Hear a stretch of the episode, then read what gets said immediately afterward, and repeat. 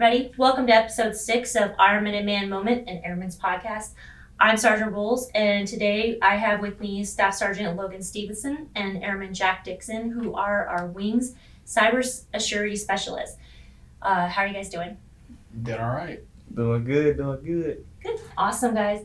So we know that September is Cyber Awareness Month, Cybersecurity Awareness Month. So today, you guys are here to talk to us about insider threat awareness. So I guess let's start off the bat. What is insider threat awareness?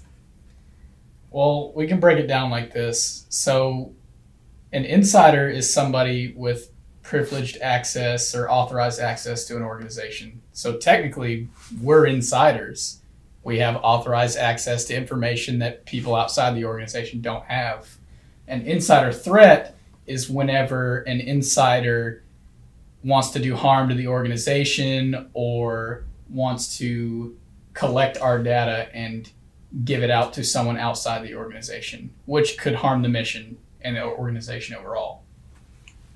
There's a couple different types of insider threats. There's intentional ones and unintentional. So intentional insider threats will be like our adversaries, people who want to get inside of our network and steal our information on purpose. An unintentional person could be the average user who may accidentally stick a hard drive into a Nipper machine, and that is collected by accident. That attack was initiated by somebody who wanted to gain that information, but the person who carried it out didn't really understand the damage that could be done. To them, it's just, hey, I want to use this flash drive. There's a cool movie on it or something like that. So they're not aiming to do harm, but it ends up doing harm. Another situation could be maybe they're writing their passwords down on sticky notes, and that's how somebody else gains access to some important files that may not need to be put out. Okay. What's the responsibility of the individual? And what's the responsibility of you guys as our cyber security specialists to mitigate the damage?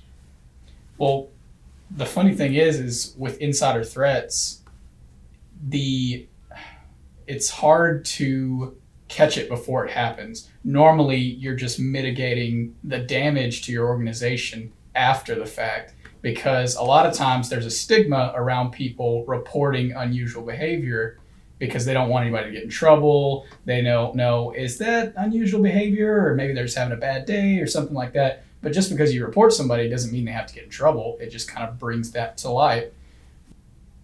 What would you suggest people do to eliminate or mitigate those insider threats? What would be maybe a checklist to make sure they do and don't do, or things to look out for, whatever? So I think a few things that you can do. So there's some pretty common red flags. If somebody goes into a deep, dark hole of just debt, that could be a red flag. We should watch out for that. If we notice somebody may be speaking with a foreign country that we could be having issues with, that'd be something to look out for. Somebody wanting access to something that they don't have access or the need to know, that could be another red flag. So we always want to look out for those things. If we see those things, report it up the chain of command, and just look out for people who may be not following those policies. And those are some things that you could do to help out.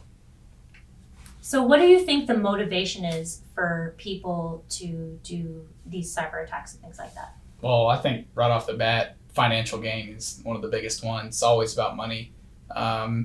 That's why whenever you are in some sort of financial debt, it will always flag on your security clearance because you're now a risk, and our enemies can take advantage of you because they can offer, hey, here's this amount of money to take care of that debt. I just need you to do this small thing for me, or here's a large sum of money, get this information for me. And that'll cause a harm to the organization overall.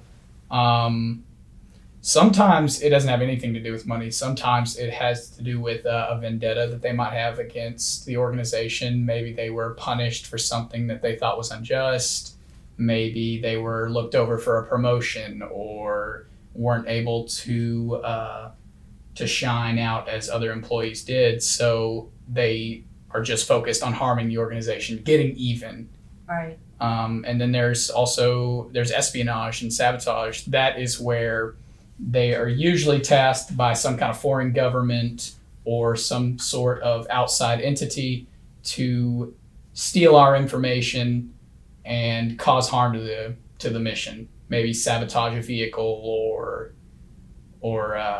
just sabotage critical systems that could cause harm to the mission overall. You mean like a virus on the computer? For sure, yeah. Plugging up a USB drive to the network and putting a virus out up there, that would really cause harm to the network. Yeah. And what is espionage again? Can we just kind of make sure that people understand what that is as well, specifically? So espionage is something like you would consider, like, back in the day there were spies, things like that. People who came to steal different ideas or different experiments that the U.S. may have been putting out, different technological breakthroughs that other people want. They want to know the weaknesses to those different experiments or equipment that we may use. So they would be those spies. Like, espionage could be considered spying on an adversary. That would be considered espionage. Oh, like our cyber awareness training, that whole section there where you have to match the espionage. Yeah. It seems silly, but it actually does make sense. Yeah, it really does, depending on where you're at, depending on what you're doing. I mean, you could have some really sensitive information, what if you had your top secret clearance or you worked in a SCIF or, you never know what people would be interested in. Maybe this piece of information means nothing. This piece of information means nothing.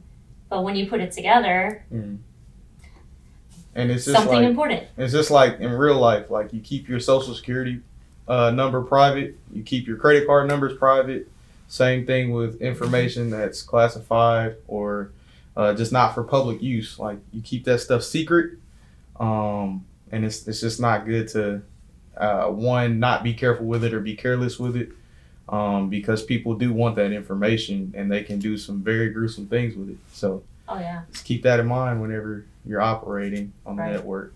Yeah. So I know, like, on last year with COVID on the rise and people teleworking and things like that. So was there any significant, like, noticeable increase in the cyber threats and insider threats or anything like? Absolutely. There was a large increase with all the teleworking, because you're not in this environment where there's other people around to check your progress and check your work. There was a 47% jump since 2018. Wow. So it's gone from 3,200 to 4,700 per year. And that's in terms of insider threat attacks. And that's from the FBI. Wow. So that's in like nationally. Absolutely. Mm-hmm. Yeah. Okay. That's just crazy to me. Is there anything that you could tell people who are maybe still teleworking or have to once in a while to, like, kind of take extra precautions somehow? One thing I would say is just pay attention to your policies and procedures. They're there for a reason. If they tell you not to say certain things or access certain websites, there's a reason for that. That's one of the biggest things that I can say is just pay attention to the little things, because the little things are usually the things that cause big threats. And those are the places that we need work on. Keep your equipment and yourself secure. Make sure, just be able to speak up. If you see something unusual or you see something that's out of the ordinary that could be a potential threat, speak up. I mean, if it's a misunderstanding, then it's a misunderstanding. But if it's something, then you could possibly save the organization's mission overall. All right. Awesome. Okay. Well, thanks, guys, for coming in and talking to us about this. I know it's a really important topic, and nobody wants to give away free information to people who don't need it or deserve it. So hopefully this will reach some people and get them to think twice before they take action that could negatively affect our wing. So, but I appreciate it. Thanks, guys. Yes, Thank you. Today we have with us Ms. Emily Holmes, the 189th Airlift Wing Director of Psychological Health. Welcome, Emily, and thanks for being on the show. Thanks for having me. I'm excited. Good. Glad you're here. So as we all know, next month we're going to be talking about suicide prevention and awareness, as well as our Invisible Wounds Initiative. So I was hoping today we could talk a bit little about some of the resources you have, programs, things like that for our airmen and their families.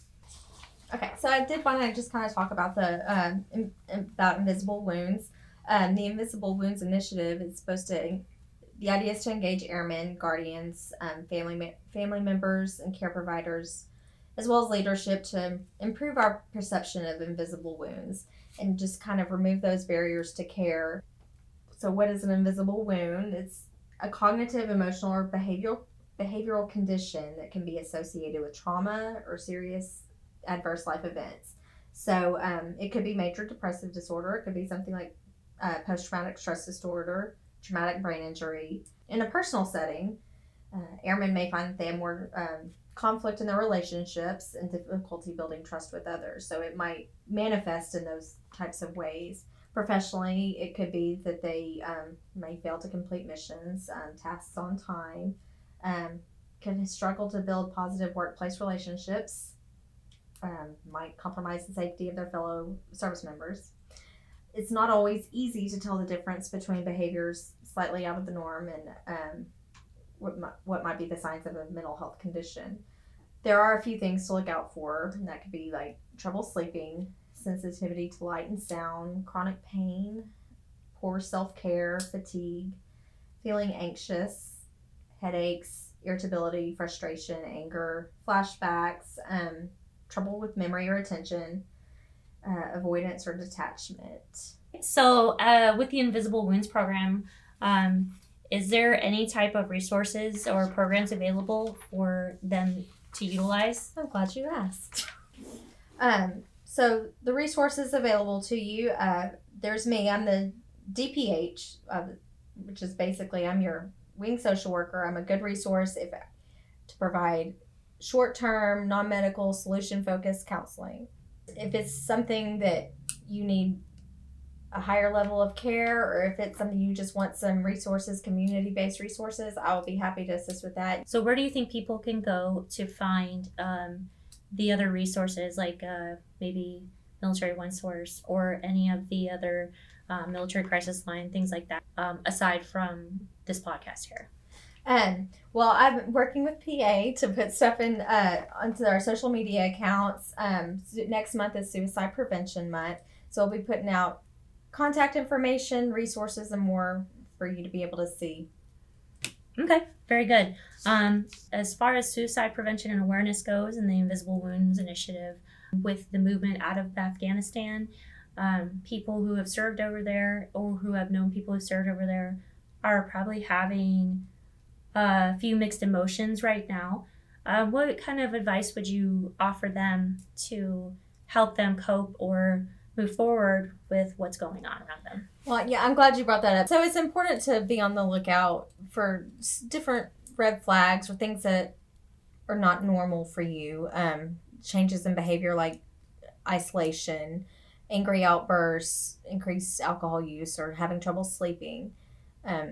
It's really important to reach out for support if you notice that you're struggling with these things. It is okay to seek help. Things come up. You could think this was resolved years ago, or this wasn't even a thing, and now, you know, you could have all different complex emotions around this. All right, Emily. Well, thank you for joining us. This is great information. I think you're a great resource, and if you're not the perfect fit for them, it's so great that you could point them in the right direction. So, I hope that there's a lot of people who, if they're having these types of problems, would be willing to step out of their box and come to see you. The WINGS moment of truth was finally met last drill when we completed the UEI and capstone that we've been working on for the past 4 years. Colonel Martin and Chief Rohauer shared the announcement with the wing in a recent video for our September drill. Let's go over the results of our inspection and talk about it a little bit. The 189th completed the 2017 to 2021 unit effectiveness inspection with an overall grade of effective. Now, that may sound a little blah, a little just like normal. But there was actually 11 sub-areas that were graded highly effective, including the discipline and quality of life subsection under major graded area 2, leading people. Our wing fought through all kinds of challenges during the 4 years that this was on our plate. What the heck? That's awesome.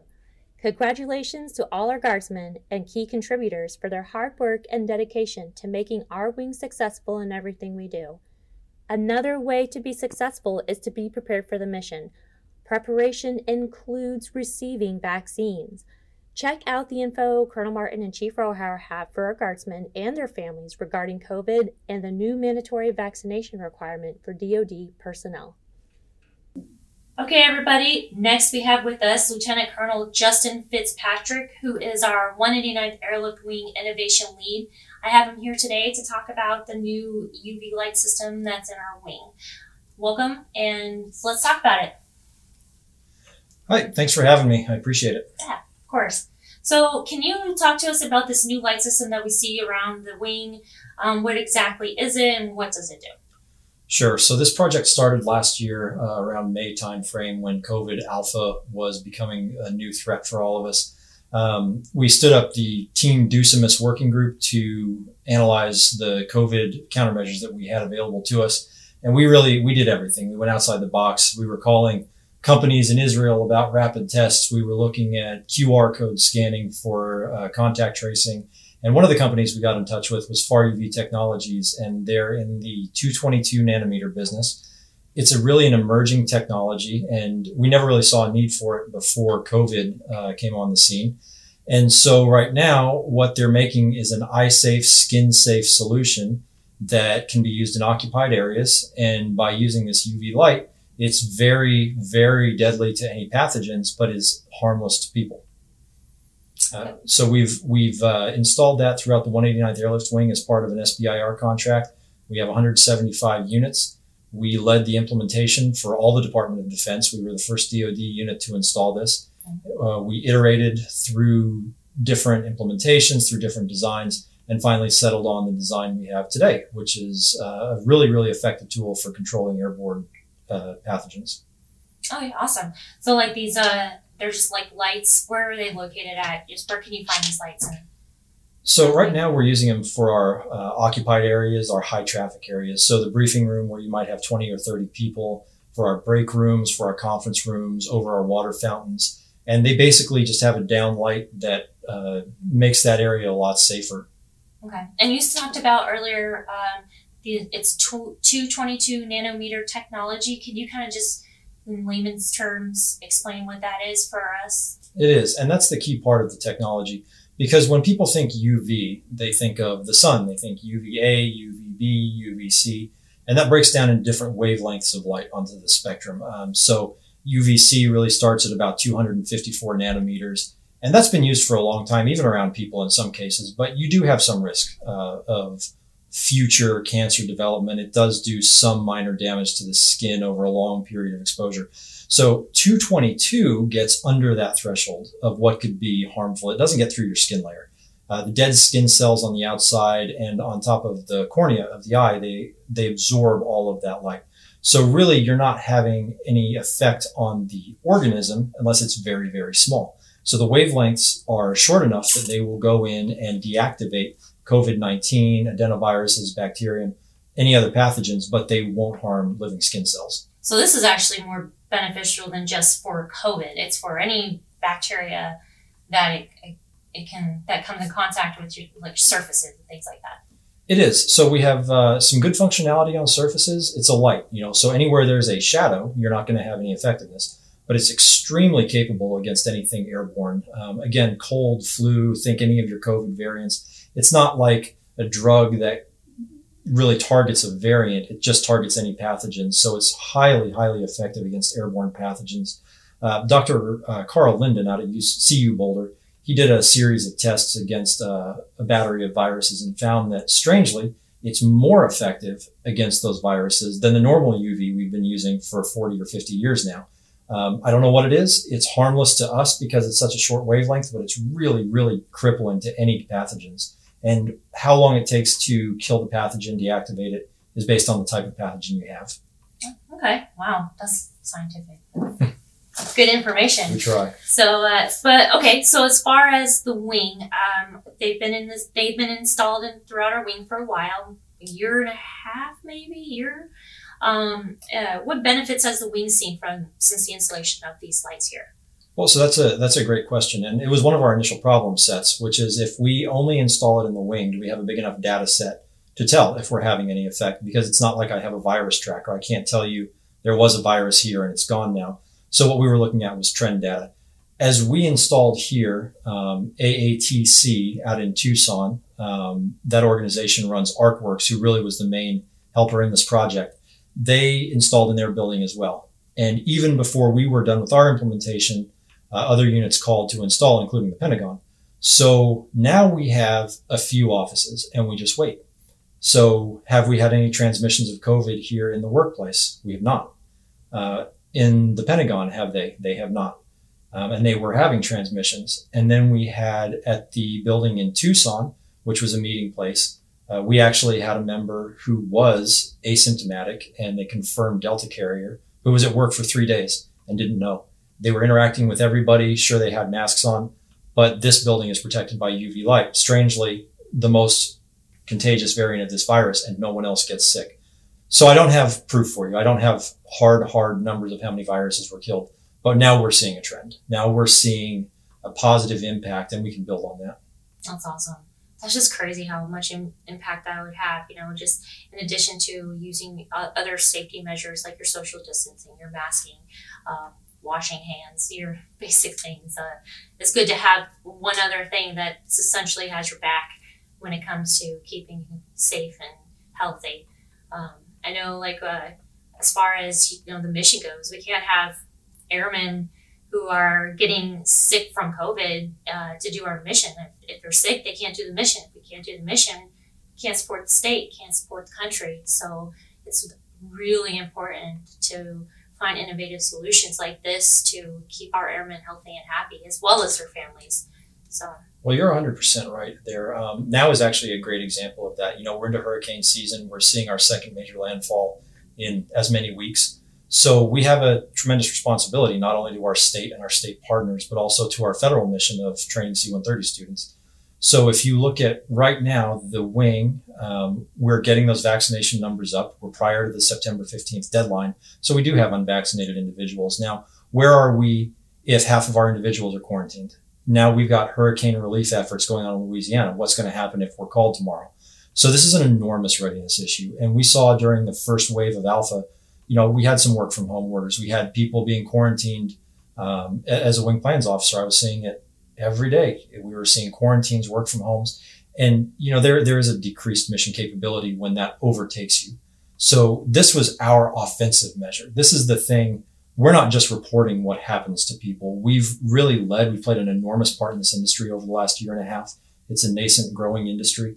And we now have a tool that we can use offensively rather than just hope people wash their hands and socially distance. Yeah, good. All right, well, let's talk about some of the community potential. I know we recently did a story about the possibility of putting these light systems in like schools or their school buses, like public transportation, things like that. You know, what do you think the potential is there to be able to do that? So our potential is being realized even outside of our state. And you're right, that was a great story. And I think it covered some important topics. Just recently, I was contacted by a homeless shelter in Boston, and they wanted a reference for how we implemented these lights, because some of the original implementations of these systems going back 30 years was in homeless shelters for airborne tuberculosis, which had a major effect.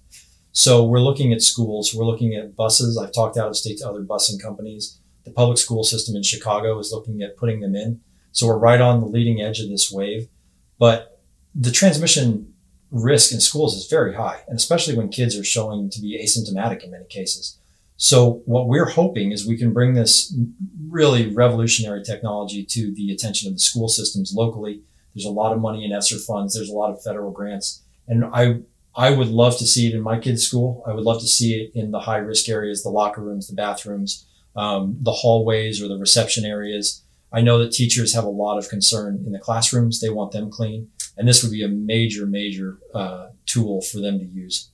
Yeah, I know for me, for my kids, if, you know, I would be appreciative of anything that, you know, kept them just that much safer from getting COVID or any other viruses in school. Because, you know, like my kids are older, but for people who have little kids, you know, they know that they're supposed to wash their hands, but that doesn't mean they're always going to do what they're supposed to do. So that's awesome. I really hope that we can get that pushed out and other people will jump on board and start adopting this new technology. I think it's a great thing. I hope so. It's a very unintrusive install. It doesn't really attract people's attention and scare people. But, you know, and you and I have talked about this. People have heard so much about COVID over the last year and a half. We'd really love it to go away. It doesn't seem inclined to do that. So we have to have some new solutions, but it's difficult to get people to listen one more time. And so that's what we're trying to do is look, just listen one more time. You haven't heard of this. It's amazing. You're going to love it.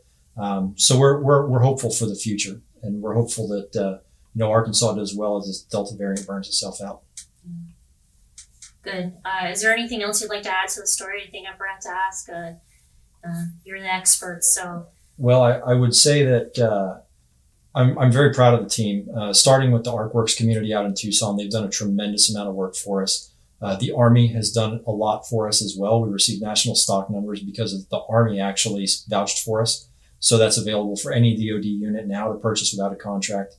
And I've been incredibly appreciative of the number of people who have helped. I think that I know for a fact that there are more advances on the way that are really going to blow people's minds when it comes to disease prevention. And we have really done our homework, but, you know, don't take my word for it. If people are interested, they should reach out to us, reach out to your public affairs office or my office. My name is in the articles. Please reach out and we'll show you our due diligence. And I think everybody should be taking a look at this. Awesome. And guys, if you are interested in more detailed explanations and anything further about this story, we have 3 articles that you can find on our Facebook and our official website, www.1898w.ang.af.mil. Check it out, read the information. If you have questions, please reach out to us and ask. We all know how important it is to keep ourselves and our loved ones safe. We are mission-ready airmen providing premier training to the C-130 and cyber enterprises, capitalizing on partnerships to support the state and defend the nation. Our vision is to be a diverse family of airmen, dedicated, adaptive, and empowered to lead.